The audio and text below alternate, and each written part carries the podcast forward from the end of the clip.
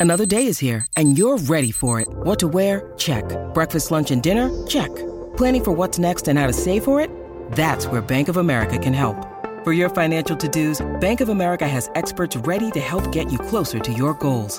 Get started at one of our local financial centers or 24-7 in our mobile banking app. Find a location near you at bankofamerica.com slash talk to us. What would you like the power to do? Mobile banking requires downloading the app and is only available for select devices. Message and data rates may apply. Bank of America and a member FDIC. When you need mealtime inspiration, it's worth shopping Kroger, where you'll find over 30,000 mouthwatering choices that excite your inner foodie. And no matter what tasty choice you make, you'll enjoy our everyday low prices, plus extra ways to save, like digital coupons worth over $600 each week. You can also save up to $1 off per gallon at the pump with fuel points. More savings and more inspiring flavors make shopping Kroger worth it every time. Kroger, fresh for everyone. Fuel restrictions apply. In today's episode of the Cannon Podcast, join us as we break down the secret behind Arsenal's attack, analyse the evolution of Bukayo Saka, discuss Arsenal's potential big money forward signing, and analyse how Arsenal could win the Premier League title. Yes, guys, welcome back to the Cannon Podcast. We're here after a sensational victory at the Emirates Stadium, six goals to nil. Now, I was lucky enough to be in the stadium, but you guys watched it on TV. Talk to me, George. Six goals. How is the Arsenal attack evolving? You know, we as, as I saw in the first half, unfortunately, you know, it was very bad for me. We lost on field tilt, so I wasn't happy with it. I was sat there thinking, listen, man, this this can't be. But five goals in the first Basically half, first. English side, yeah, first English side in in Champions League history to ever do so. So George, talk to me. How is the Arsenal attack evolving? I, don't know about evolving. I think we have to talk about kind of a different game state, you know, and we have to talk about um, the differences that we face on a regular basis versus what we may face in Europe. One thing I will say though, it's the first time that we've seen that front five um, all season. We've seen that front line before, we've seen that midfield before, but never has that front five played together. And it's not as though that that's just a magic card to suddenly say that's what's needed to then spring open the attack, but it does kind of go to show you when we have our first choice 11, we have options. We have options to increase attacking fluidity, and it is an attacking lineup. Um, I don't think it's used for everybody. And ironically, it was a pretty brave call um, to use it against Lens. And I don't think that, um, you know, Lens for themselves, they're not just a technical team, they're very physical. And they have one of the best defensive records in Europe. So to produce this kind of attacking performance against them is special. Um, I just think a lot of it has to do. Um, you have to balance it kind of with uh, on the day we were brilliant. You can't account for that sometimes. Sometimes you know your team performs brilliantly, and I think that's what really happened. We clicked. We got a lot of confidence in players.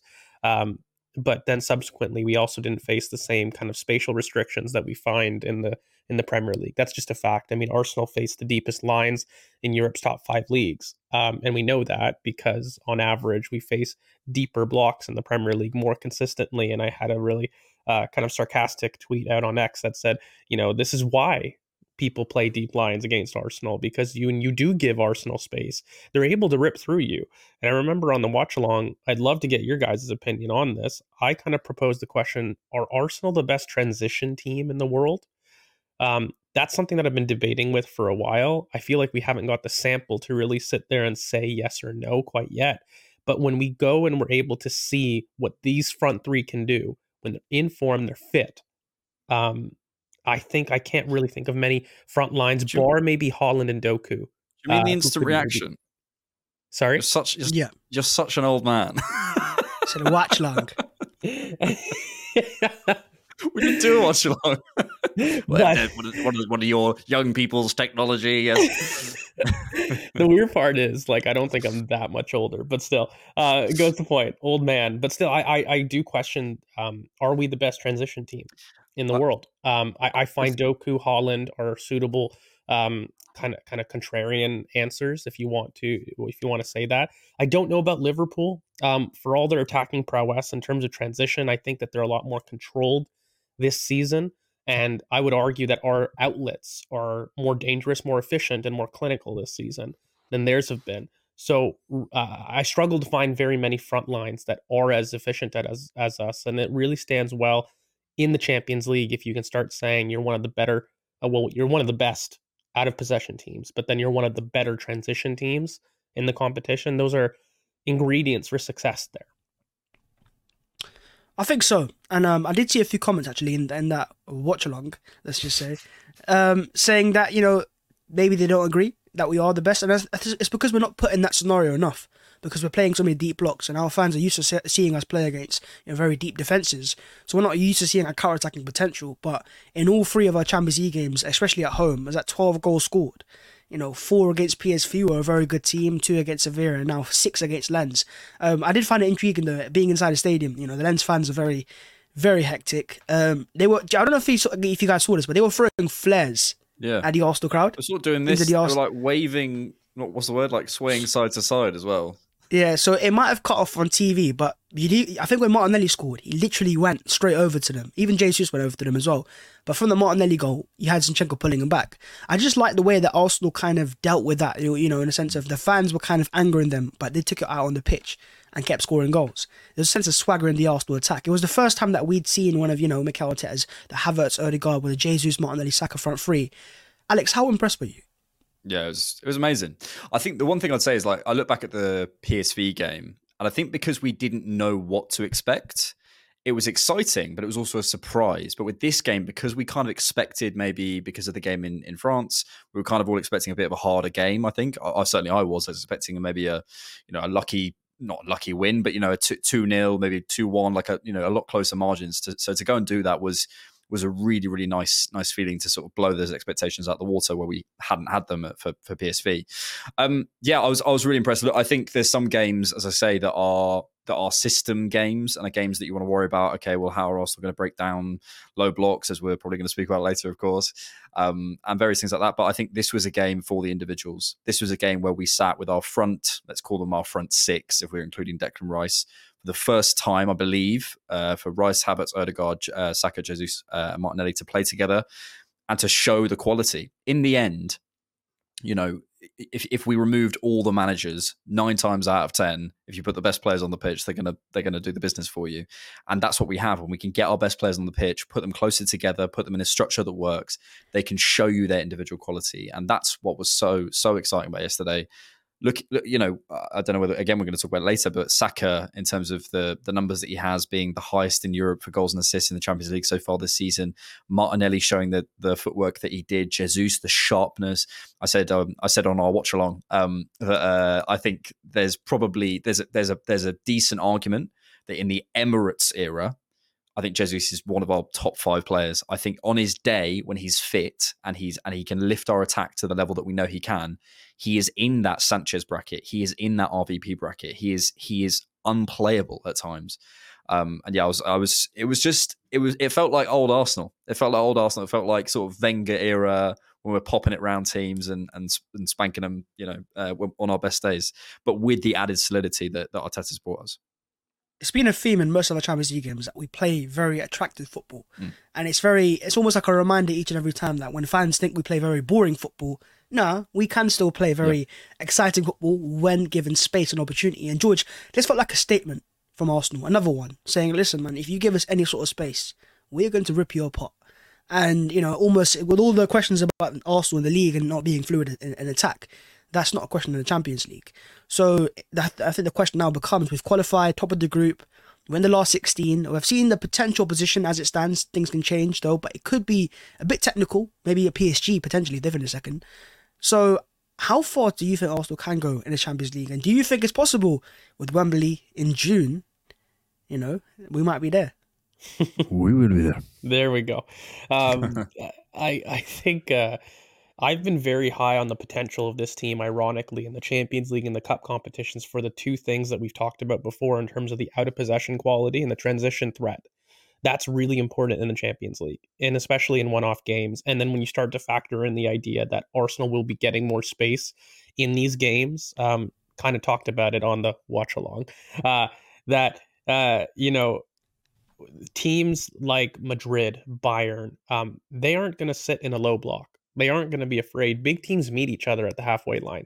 I like to call it, and they will go at each other. And so the the idea that this space will go away is not true as the competition progresses. You're going to get the same amount of space, potentially more, um, because big teams will have periods of domination against you. We will be forced into a block of our own at times, and there will be space in order to counter. And so I've always felt like we're one of the uh, teams that can win it this year. I've always said that. I said that the minimum expectation was a semifinal for me.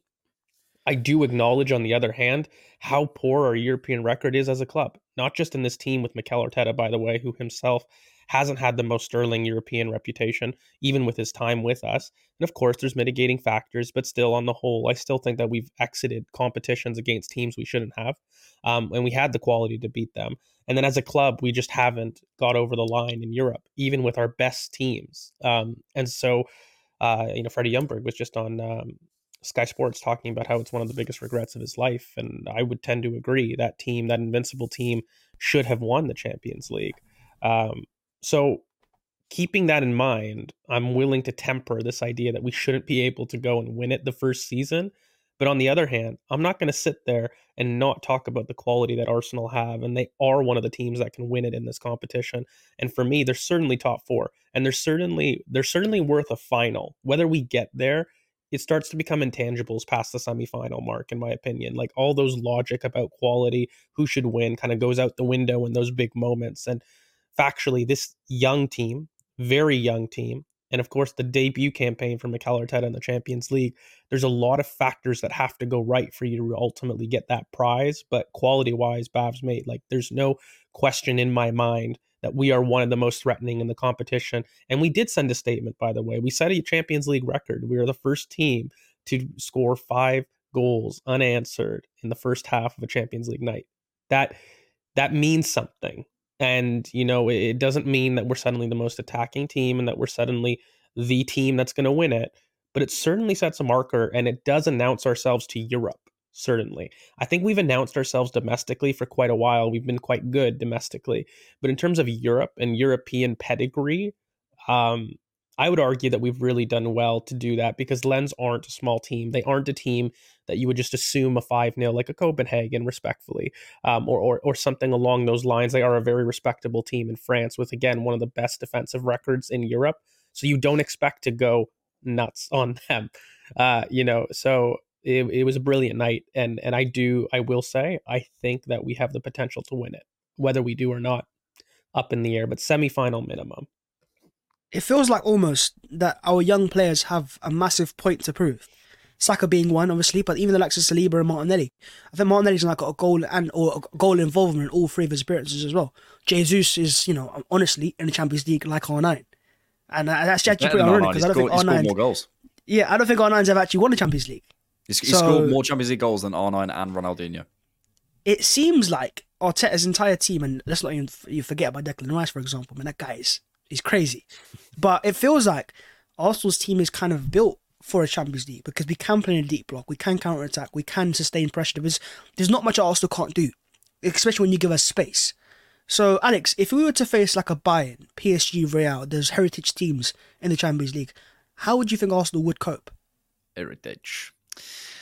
Yeah, I, I I'm really looking forward to it, to be honest. And I actually said this to someone earlier you know, I think there's a temptation to go, oh, you know, wouldn't it be nice to have a sort of an easy route to the final? Not really. Like, actually, to be honest, I like, okay, sure, it would be nice, but we, are going to meet them in the end eventually anyway. So I, I, think I'd rather meet them sooner and understand more about the team sooner rather than later. Um, I think I think I, I, want to go back to a point that George made earlier in terms of teams meeting each other further up the pitch.